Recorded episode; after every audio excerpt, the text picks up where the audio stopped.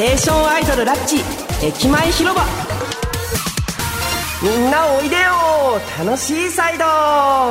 浜松町駅港渡る役の仮の翔です。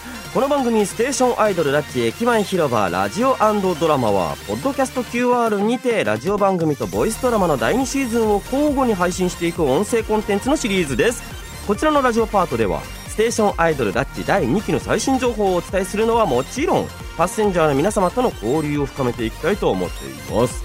ということでもう今日で第9回目の配信ということでだいぶ板についてきたんじゃないですかね。なんだか今日はあのー、スタジオの中がすっきりしているんですけれどもね。あの久しぶりじゃないですかこうやってあの作家の方とこうやって正面にこう目の前にこう座っているっていうの最近ちょっとゲストがあの続きましたのでね非常に楽しいあの収録会でもあったんですけれども前回は笠間純ちゃんが、ね、来てくれました、まあ、上野のお話だったり雨や陽さんについてのお話であったりとねやっぱり、ね、純ちゃんがあの考えているこのアイドルであったりキャラクターだったりとかの捉え方と表現の仕方そしてなんかきっと根っこではこういうこと考えてるんだろうっていうその考察の仕方がもう僕は超好きなんですよね。だからなんかそういうのもあったんで、まあ同期っていうこともあって、あの昔からいろんなことこう話すんですけども、もう純ちゃんの話していることにも僕はもう、ああ、なるほどねって、もう目から鱗みたいな。まあそんな、あの、関係性のまま、もう10年、11年目というえー、ことで、まあ、話が尽きなかったんですけど、まあ、最終的にねプライベートに約束をね収録内でするというね あのことになりましたけれどもね、えー、まあ、非常に楽しかったです。皆様いかがでしたでしょうか、まあ、今日は久しぶりに僕が一人であのお届けいたしますのでどうぞよろしくお願いいたします。皆様からのメールもねたくさん読みたいと思いますので楽しみにしていてください。それでは始めてまいりましょう。パッセンジャーの皆様お乗り遅れのなきようご注意ください。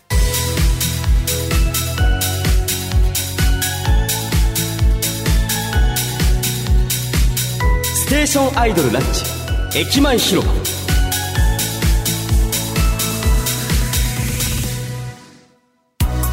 さてボイスドラマの話もしていきましょう。先週10月11日にはステーションアイドルラッチボイスドラマシーズン2の第8話「時は北レリ」が配信されました。皆様お聞きいただけましたでしょうか？すごかったですね。えー、前半はですね、アメヤさんと根岸くんからなるアメイジの新曲が決まるまでのストーリー。根岸くん。言っちゃいましたね。ついに。いやー、あれ本当に、ちょっと、いいの大丈夫なの？ってなんか、あの、そこはどどうなっちゃうの？でも、アメヤさんなら受け止めてくれた。あー緊張感に溢れた展開で、本当にもう僕もドキドキしたんですけれども、公開された新曲のテーマは、かりそめから本物へ。やばくない？かりそめから本物へってテーマ。何それ？なんかもう、なんか、なんだろう、前回の純ちゃんがゲストにてた時のアメヤさんのこの、あの、捉え方、アメヤさんのこの人物、人物像。あれも、なんかこのラジオで話してたことも布石になってんじゃないのっていうくらいの、やっぱこれがポッドキャスト QR 駅前広場の良さでございます。すごいよ、これは。今回のボイスドラマを聞いた皆さん間違いなくですね、このユニットが仮初めから本物に変わった瞬間の目撃者でございます。という内容のストーリーでございました。いや、手に汗握りますね。そして後半はですね、泉くん、花房くん、高岩くんからなる、花恵美の新曲が決まるまでのストーリー。この3人はいつもお互いを思いやっていてとても和むし、まあ、あと、八谷くん。あ、まあ、八谷くんだけじゃなくてですね、まあ、聞いている僕たちも勉強になるし、ということで素敵ですね。公開された新曲のテーマは、ああ日本語の美しさ花恵美らしさあふれる素敵なテーマでございますわね。そうですね。日本語やっぱね日本語ってやっぱ素敵ですから。ええ。ー、これ結構あの日本語ってあの他の世界中のこう言語からしてもやっぱ結構特殊らしくてですねなんかあの日本語のこの美しさにこう着目してるなんかね学者の方とかも結構ね多いみたいなんですけどもいかんですね。こうするとどんどんどんどん話が広がっていってしまうので、えー、一人だからって好きに喋っていいわけじゃないですからね。さてこの第8話から生まれた新曲「アメイズの Mystery of Destiny」そして花意味の「千年後」えー、こちらはただいま各種配信サイトでお聴きいただけます。またミュージックビデオショートバージョンもラッチ公式 YouTube チャンネルで公開中です。ぜひチェックお願いいたします。というわけで次回は第9話30の星。こちらもお楽しみに。それではパッセンジャーの皆様からいただいたメールを紹介していきましょう。定期メールテーマでございます。大変お待たせいたしました。電車で行った旅の思い出でございます。まず1通目はこちら。パッセンジャーネーム宗太郎さんよりいただきました。ありがとうございます。狩野さんスタッフの皆さんこんばんは。こんばんは。私は車社会の地方に住んでいるので普段電車に乗ることはほとんどありません。ですが1歳の息子が普段馴染みがないにもかかわらず電車が大好きになりうん。テレビや絵本で電車を見ると電車電車と大騒ぎをするようになりました。それじゃあ生で見ようと。1時間に1本の電車を見に駅に通うようになりいつか乗せてあげたいなと考えるようになりました。素敵。そこで車で行く予定の、えー、家族旅行で私と息子だけ行けるところまで電車移動をすることにしました。いつもは電車を外から見るばかりだったので乗る方は興味ないかなとも心配したのですが目をキラキラさせて車両に乗り込みぐずることもなく無事目的地まで行くことができました。本人を忘れてしまうと思いますが私にとっては忘れられない電車の旅になりました。めちゃくちゃいい話じゃん。いやめちゃくちゃいい話。確かにね電車ね結構僕もちっちゃいところとか、なんかあの親と一緒にこの、あのお出かけするのに、まあ電車でも多かったんですけれどもね、なんか車窓からこう眺めるのがなんか楽しくてっていう、やっぱ記憶だけはありますね。で、こう、なんですか、この椅子の座席のところにね、この膝をね、乗せる形でね、こうあの、窓の方にしがみつきになって、こうあの、外をね、景色を見ているんですけれどもね、靴脱ぎなさいって言われるっていう、そこまでがワンセット。でしたからね。そういう思い出はありますね。いいなあきっとあの、その1歳の息子さんもいい思い出になったことでしょう。僕もなんか今、なんか思い返しました。ありがとうございます。えー、続きまして、パッセンジャーネームフローラさんよりお答えいただきましてありがとうございます。私が電車で行った旅の思い出は高校1年の頃のデートです。ほう。私の地元は埼玉の割と田舎の方で、私自身ほとんど地元から出たことがありませんでした。ほう。しかし高校1年の時にできた初彼氏に誘われて電車で渋谷まで出かけました。おわ！おお電車での移動は片道2時間ほどで電車の中では彼氏といろいろお話ししたりしていました。到着した渋谷の街ではカフェでお茶したりウィンドウショッピングをしたりなど地元じゃできないような王道なデートを初めて体験できてすごく思い出に残っています。なんだよいいじゃないの。しかも何？電車で、えー、片道 2, 2時間ほどで、ね、渋谷まで行った？これもしかしたらですけど地元僕とほとんど一緒じゃないですか？えー、近いと思いますよ。多分ね渋谷をチョイスするあたりねうんなんかねその辺じゃないかな？なんか今こ多分地元近いですよフローラさんっていうね、なんかそんなこともちょっと考えながらちょっと読ませていただいたんですけれどもね。いいですね。やっぱね、埼玉はね、あのー、まあ、どっか出かけ友達と遊びに行くとか、まあ、デートとかもそうでしょうけれども、あのー、渋谷だったりとか池袋っていうのがまず真っ先ですからね。新宿はね、ちょっとね、乗り換えがね、多かったりとかするんで、あのー、新宿に埼玉から行くのとはね、あんまりね、なかったりするんですよ。多分池袋、渋谷。あんま乗り換えね、少ないんですよ、実は。わかる 続きまして、パッセンジャーネーム、ゆぶねさんよりいただきました。ありがとうございます。カリナさんこんばんは、こんばんは。私の旅の思い出は、青春18切符で行った高松です。おー、すごい。当時大学生だったのですが高校で仲が良かった友達6人ほどで行きました朝6時くらいに新宿を出発し途中電車が止まったりして高松に着いたのが夜の11時過ぎすごっ私の普通電車旅行最長記録です。記録ですって言っちゃった。最長記録です。すごい。大学生でお金がなかったので1泊2000円程度の素泊まりの宿に泊まり翌日観光をしてその翌日また丸1日かけて東京に帰りました。観光よりも移動している時間が長かったので観光の思い出よりも電車の中でカードゲームをしたり名古屋や京都で途中下車してお昼を食べたりしたことの方が印象に残っています。社会人になってから旅行といえば飛行機や新幹線を使うようになってしまいましたがまた時間を作れたら普通電車でのんびり旅行をしてみたいなと思います。いいですね。青春18切符でのあの旅行は僕もねやりたかったんですけどね。結局あのそのやろうって思った、まあ、企画じゃない計画だけ立てて結局やらずにね終わってしまって今この年になってしまったのでなかなかもうもうもう青春はもう過ぎ去ってしまった感じなんですけども青春18も18からもうあれですよもうそろそろ僕ダブルスコアになりますから。まあいいなこういうなんかのんびりしたあの旅行もいいですね。こうなんかもしこう今パッセンジャーの皆様でね今ちょうど大学生高校生っていう方はこういう旅ねあの本当に今しかできないと思いますのでよかったらチャレンジしてみてください、えー、続きましてパッセンジャーネーム小川さんよりいただきました。ありがとうございます。狩野さんスタッフの皆さんこんにちは。こんにちは。電車で行った旅の思い出ですが私が印象に残っているのは島根に旅行した時に乗った一畑電車です。えー、失恋した友人の縁結びのために出雲大社へお参りをし旅をしたんですが宿泊予定の温泉宿へ向かう時に乗りました。一日中歩き回って疲れていましたが夕日の映る宍道湖が綺麗で2人で車窓に釘付けになったのを覚えています。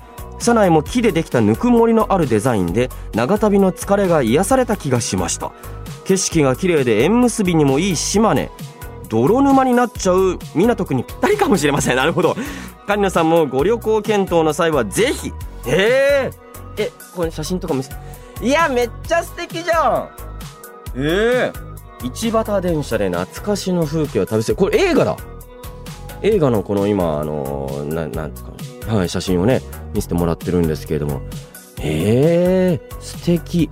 うわこんな綺麗なの？このこの夕日を見たの？小川さん。いいな島根って俺行ったことないんですよね。え島根って島根ってどこですか？島根って四国？四国行ってない上の方？もっと上？あえ？あのえ鳥取と鳥取の隣？と、鳥取の隣、ま、あ、あ、あ、うん、ああの辺って言って、怒怒んないでね。ち、チリ弱くてね。そうなんですよ。そうなんですよ。僕、あの、まあ、辛いもの系も苦手だからね、チリソースとかもダメなんですけど、そんなのどうでもいいんですけど。いや、いいな。行きたい。だからね、あっちの方あの四国はまだねあの行ったことはあるんですけどもそれこそねあの先週来てくれてた純ちゃん出身が広島ということで僕広島も行ったことないんであの辺もなんかちょっと仕事でもなんかもう仕事でも行きたいですしなんか普通に旅行としても行ってみたいですしいいなあ一畑一畑電車ですね。これちょっと覚えておきます。出雲大社も行きたい。えー、素敵。えー、続きまして、パッセンジャーネーム、琥珀さんにいただきました。ありがとうございます。狩野さん、スタッフの皆さん、こんばんは、こんばんは。私の電車で行った旅の思い出は、弟と宮城のおばあちゃんの家まで、埼玉から鈍行列車に揺られて行ったことです。すごいね。普段は父の運転で高速を使って行っているのですが父が腰を負傷してしまい弟と青春18切符を使っておばあちゃんの家まで行くことになりましたええー、私の普段使う埼京線や山手線は本数が多く乗り換えに時間がかかることは少ないのですが地方に進めば進むほど乗り換えの間隔が長くなったり電車のドアがボタン式になったりそうなんだよね。初めてのことだらけで新鮮でした。片道6時間近くかかりましたが景色も楽しみつつ弟と楽しく話しながらだったのであっという間に感じました。えー、いいなそういうのになそうなんですよね。これあのちょっとこうね、都心部から離れていくと、電車もね、このボタン開けてね、ボタンでね、ペッと押して、ガーッと開けるタイプになりますからね、うちのあの、埼玉の方でもありましたよ、そういう感じになりましたからね。僕ね、あの、一回、仕事のあれなんですけど、千葉の方の、あの電車乗ったことありますね。千葉の方、な、な、なん、あの、単線のっていうか、え、いすみ鉄道。いすみ鉄道乗りました。あれすごいまた電車もこのレトロであのいいんですよ。走るとか景色も良くて。でいすみ鉄道ともう一個ねあのそういう鉄道があるんですけどもそこが重なるところがねあったりとかしてそういうのを回るっていうロケ番組があったんですよ。千葉テレビさんの方で。それも結構前にねあのなんすかあのパーソナリティナビゲーターみたいな感じで実際にそこに訪れていろんなところ回っていくっていうのをねやったんですけどあれもやっぱあの今も仕事を役者始めて10年経ちますけど忘れられない仕事の一つですね。なんかいいなそういうの。いいなボタンペット押すとなんか旅行感一気に増しますよね。へえパッセンジャーネーム、あやねさんよりいただきました。ありがとうございます。カリノさん、毎週とても素敵なラジオの時間ありがとうございます。こちらこそ。私の電車で行った旅の思い出ですが、当時全線開通されて間もなかった九州新幹線にどうしても乗りたくて東京から九州まで出かけたことです宿泊先は鹿児島のホテルでしたが九州新幹線に乗ることが目的だったのでまず羽田空港から福岡空港まで飛行機で向かってそして博多駅から新幹線に乗り換えて鹿児島中央駅まで九州を一気に南へ降りました。初めて乗れたツバメの車両。初めての広々とした景色。窓から聞こえる走行音。その一つ一つにとても感動しました。ちなみにこの旅のチケットを予約した旅行代理店の方には目的地は鹿児島なのに飛行機は福岡までで本当にいいんですか？と何度も確認されました。確かにね。まあでも新幹線乗ることがね目的だったみたいですからね。えどうなんだろう？新幹線で福岡から鹿児島までってどんくらいかかるんでしょうね。どんくらいかかるんだろう？ちょっとなんか調べてみよう。福岡福岡から鹿児島新幹線。どんくらい？えっ、ー、とえー、あこれは新幹線で何分？1時間48分。えー、2時間弱で行っちゃうんですね。いいな。しかも何？ツバメ乗ったんですか？ツバメって僕あのなんかちっちゃい時にこの鉄道の、あのー、図鑑みたいなやつすごい読んでたんですけれどもツバメのあの顔が好きで乗ってみたいなと思ってたんですけれどもツバメってそうなんだ。九州新幹線で走ってるんですね。えー、いいな。ちょっとなんかそういうあの旅したい。ツバメ見たい。なんかあのね顔シャキーンってなっててかっこいいんですよ。へえこれはまたいい思い出ですね。本当なんかあの皆様からのあのこのお便り今ちょっといっぱい紹介させてもらいましたけれどもこのメール見るだけでなんかあのなんか僕も今ちょっとホクホクワクワクしていますので、なんかどっかでタイミング見つけて皆さんみたいな青春18切符はね、ちょっとね、難しいかもしれないですけれどもね、なんかちょっと新幹線乗りにとか、なんかちょっとあの地方の鉄道の、えー、乗って、まあ、景色を堪能したりとか、なんかそういうのをちょっとやってみたいなと思います。ということで、えー、メールの紹介はここまでとなります。たくさんのメールありがとうございました。次回の定期メールテーマでございます。駅やホーム、電車内で起きた出来事。でございます。駅やホーム、電車内で起きた出来事。これね、あの、ちょっと僕のエピソードもちょっと話しますかね。これまあ、割と最近ではあるんですけど、3年ぐらい前、もっと前かな、ぐらいなんですけど、あの、電車の乗り換えでホームで待ってたんですよね。で、なんか遅延してて、あの、来な、なかなか到着しないっていう時だったんですけれども、あの、ちょうど親子がいまして、お父さんと本当まあ3歳とかの男の子、息子さんがいて、ずっとお話ししてるんですよ。で、あの、多分なんか動物が好きっぽいんですよね。あの、なんか、ライオンさんはどんな鳴き声だっけみたいな。で、そしたらあの男の子がガオーって言うんですよ。もう可愛いじゃないですか。で、あの、え、あの、ワンちゃんはみたいな。どんな鳴き声って、ワンワンって言うんですよ。わあ、可愛いですね。と。で、猫ちゃんはつって、にゃんにゃんって言うんですよ。かわいいな。じゃあ、虎はつって、トラトラって言うんです。いやいや、かわいすぎるでしょうよ。かわいすぎるよ、本当に。で、その後もう一回も、おパパさんも、なんか、いやいや、いや、トラ、トラだよ、トラだよ、つって、あの、ガオーとかじゃないみたいな感じで、ああ、そうだね、みたいな。じゃあもう一回聞くよ、つって。じゃあ、犬は、なんていうの、なんてなっかな、ワンワンって、猫は、つって、にゃんにゃん、トラは、トラトラって言うんです。もう、なんか、もう崩れ落ちましたよ。結構その時ホームに人いたんですけど、そこの周囲にいた人たちみんな崩れ落ちてましたからね。もう、あれは、あんなほっこりとした、あの、電車の待ち時間、僕は初めてでしたね。っていう、あの、そんなホームであった出来事でございました。皆さんもよろしければ、あの、ぜひ送ってください。たくさんのメールをお待ちしております。ステーションアイドルラッチ、駅前広場。続いてのコーナーはこちらです。渡るな人たち。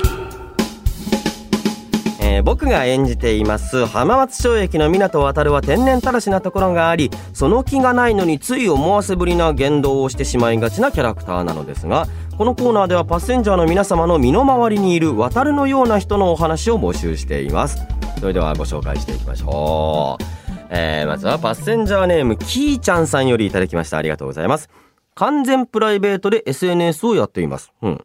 会社の同僚の男性と相互フォローなのですが、その男性がとにかくいいねが早いんです。ほう。監視でもされているのかというレベルで、ね、大体その人が一番乗りで、会社で会うとにこやかではあるけれど、あくまで仕事仲間という感じなのですが、この高速いいねはみんなにそうなのか、私だけにこうしているのか、気にはなるけど確認できません。はあ、こう、はあ、どうなんでしょうね。もしかしたらキーちゃんさんの、このあの、投稿、SNS の投稿が、すごい面白くて、この会社の同僚の男性の方は、ハマっているのかもしれないですね。いち早く見たいみたいなのがあったり、まあ、あるいはね、ちょっと、あの、いいなって思ってたりとかするのかもしれないですし、ええー、でも確かに、こうなんかツイートしていいねとかリツイートとかめっちゃ早っていう時ありますからね。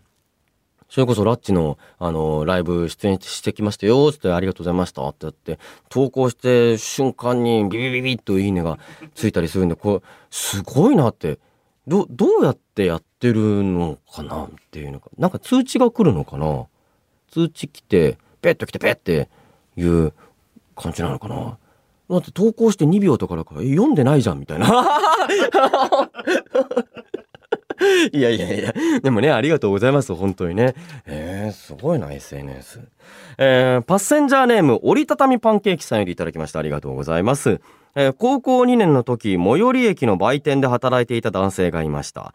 20代前半くらいのいつも笑顔が眩しい爽やかなお兄さんでした。その人は春頃から働いていたのですが、いつからか私への挨拶が、いらっしゃいませではなく、おはようになっていました。私が気づいたのは7月くらいでしたが、どのタイミングからそうだったのかはわかりません。お兄さんは朝の混み合う時間帯にもかかわらず、レジでよく、今日も荷物多いね学校頑張ってとか、あ、今日はサラダ？いつものパンじゃないんだ。など声をかけてくれたり、私が他の人のレジで会計を済ませてしまっても、店を出るときに手を振ってくれたり。え？え？当然のように恋に落ちた私、落ちたんですか？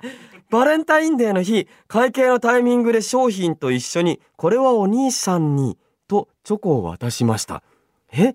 え、俺に？ありがとう！と超喜んでくれたお兄さん。数日後忙しそうな中、チョコめちゃくちゃ美味しかったよ。今日バタバタしてるから、また今度ちゃんとお礼言うね、と言ってくれました。しかしそれ以降、お兄さんは店を辞めてしまったのか、結局会えずじまいです。もしあの後会えていたら、チョコと一緒に渡したメッセージの返事ももらえてたのかな、と未だに思い出してしまいます。はあ？いやもう、はあ？おいお兄さんおいお兄さんどこ行っちゃったんだい？え？え？えでバレンタインホワイトデー的なこんなそういうのなええー、などどうどうしちゃったのよお兄さんそれ。えちょっと気にいやいやもうこ声に声に落としたんですよ一人の、えー、一人の方を。何ですか？これ盗ん盗んだものはあのあなたのハートですっていう感じに なっちゃってますけどいやいやはあ？いや、マジか。そんなことあるんだね。へえ、いつの間にかね、こう、なんか確かこのシームレスに変わってったんですね。いらっしゃいませからおはようっていう感じの。すごいな、この、へえ、きっとまた、まだね、続けていらっしゃったりとかしたら、もしかしたらね、返事とかもね、もらえてたのかもしれないですけれども。いやー、折りたたみパンケーキさん、またあの、きっといろんな出会いがあると思いますので、はい。えー、続きまして、パッセンジャーネームエミューさんよりいただきました。ありがとうございます。私のいるバイト先は趣味の雑談でよく盛り上がっています。その中で一人の男性が私が話題にしたものをすぐチェックしてるんです。へえ。ハマっている漫画を買ったよと言ってくれたり、好きな歌詞を聞いたよいいねと言ってくれたり、嬉しいは嬉しいのですが知っている限り、そんな態度を取るのは私に対してだけ。私が多趣味だから食いつきやすいだけなのか、ひょっとして私の気を引こうとしているのか、まあ喋っている時は楽しいのであんまり気にしてはいないのですが、ちょっとちょっとなんか、あの、僕のところに届くお便りとしては、どれも難解すぎますね。えー、どうなんだろう。渡るな人たち。まあ、確かにね、そう天然たらしな部分っていうところでね、そのコンビニの、コンビニじゃ売店の方、もそうですし、このすぐ話題にしたものをチェックするっていうのはね、まあ確かに渡るっぽいっちゃ渡るっぽいというか、まあ確かにね、自分の知らないものとかをね、勧められたら確かに僕もすぐ、あの、ね、なんか見たりとか読んだりとかしちゃいますけどそれこそラッチのメンバーだとあの花房さん役の高塚智人君とかやっぱ多趣味だったりとかするんであのタカピーがあの勧めてくれたものとかハマってるものっていうものは結構僕もすぐチェックしたりとかしちゃいますけれどもね。いやもしかしてあなたタカピーですか？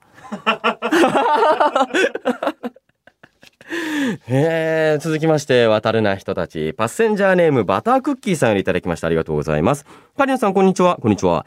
渡るくんのような人たらしな人物は、私の大学時代のサークルの先輩です。その先輩は飲み会の幹事をよくやっていて、お店選びのセンスやトークを盛り上げるのもうまかったです。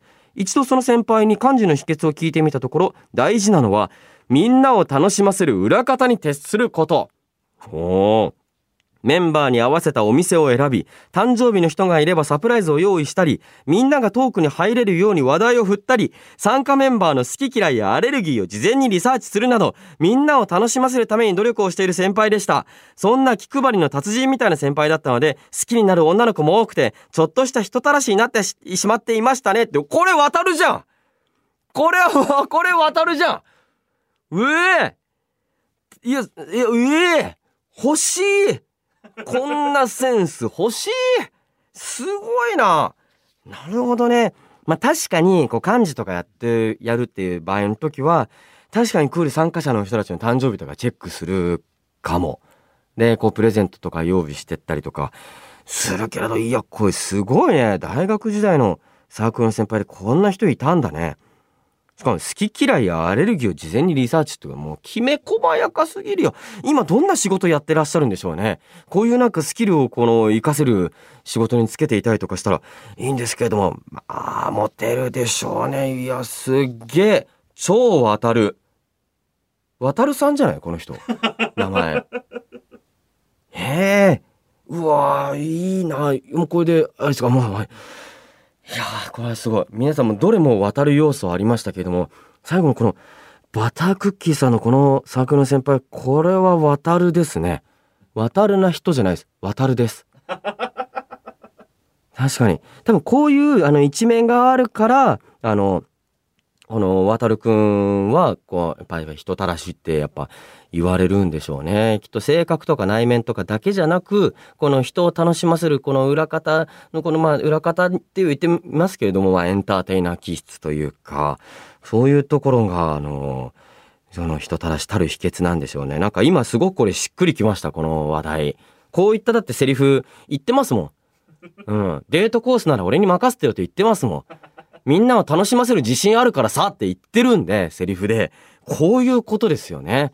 それは単純にこの一緒にいて盛り上げるとか、あのー、こう、なんか、この、ここおすすめだよって勧めるとか、デートコースを決めるとかだけじゃなく、きっと、こうなんか渡るくんも、なんか誰か女の子ととか、あと友達ととか、だった場合、こういっぱい歩くから、今日はスニーカー履いてきてねとか、あのー、ちょっと、なんかね、まあ、こう待ち合わせしてきて、ちょっとなんか歩きづらそうな靴とか、ブーツとかね、あの、履いてきた時には、あんまり歩かないコースをね、チョイスしたりとか、きっとそういうきめ細やかなこともするんでしょうね、きっと。うわこれはちょっと参考になりました。ちょっと役作りにもちょっと入れさせていただきます。はい。ありがとうございます。ということで、ここまでです。えー、引き続き身の回りにいる渡るのような人のお話を聞かせてください。以上、渡るな人たちでした。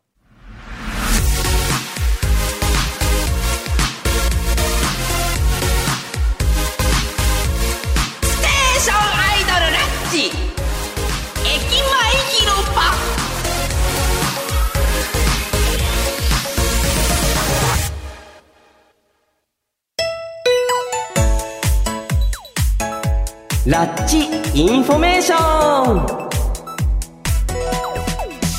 こでステーションアイドルラッチの最新情報をお届けします。先日10月15日にステーションアイドルラッチラッチの輪ボリューム2が開催されました。ね。すごいね。もう大団円で終わりましたね。もう涙なくしては、えー、お互いにね健闘をたたえ合って、えー、あの時の、えー辛さあの時の努力、えー、それらが全て報われたような。いやーあれはすごい。まさかねあのラッチのはボリューム2の様子が映画化されるということで。いやドキュメンタリードラマとしてねこう描かれるそうなんでね。そこら辺の展開も楽しみですね。嘘です。えーこのラジオの収録時点ではですね、えーまあ時空の歪みの関係でございましてね、まだイベント前なんでございます。なので、まあちょっとあのドキドキハラハラしながらもね、まあ非常に楽しみにしているところなんですけれども、まあ先週ゲストで、あ前回ですね、ゲストで来てくださった純ちゃんのあのアドバイスをもとに、えー望んでいることでしょう。えー非常に楽しみです。みんなで盛り上がってね、楽しいイベントにしたいと思いますので、どうぞよろしくお願いします。そして、えーイベントに乗り遅れてしまったという方に朗報でございます。現在、ライブ配信の方でアーカイブを配信中。まだ間に合うんですアーカイブ配信は10月22日土曜日の23時59分まで。チケットは21時30分までご購入いただけます。詳しくはラッチ公式サイトをチェックしてみてください。続きまして10月15日からラッチ山手線街巡りデジタルスタンプラリーがスタートしております。早くも参加してくださった方はいらっしゃるでしょうか？JR 山手線の秋葉原駅上野駅巣鴨駅大塚駅池袋駅渋谷駅田町駅計7スポットを巡りながらん？計7スポットを巡りながら浜松計7スポット？ええ。を巡りながら、えー各駅のラッチメンバーのスタンプを集めていただくというこの企画。開催期間は11月13日日曜日までです。スポットによって楽しい施策もあったりしますのでラッチ公式サイトをチェックしていただきぜひ山手線を使って街巡りをしてみてください。ということなんですけれどももしかしたら第2弾とかあった場合には、えー、ハウマッチで7駅7駅ずつ言ったよねきっとねあのあれですかね7777772だから77779ってね感じでね、えー、30駅いけるかもしれないですね、えーなので、えー皆様あのよかったらあのねタイミングとかもろもろあると思いますけれどもあのふるって参加していただければ嬉しいなと思います、えー以上ラッチインフォメーションでした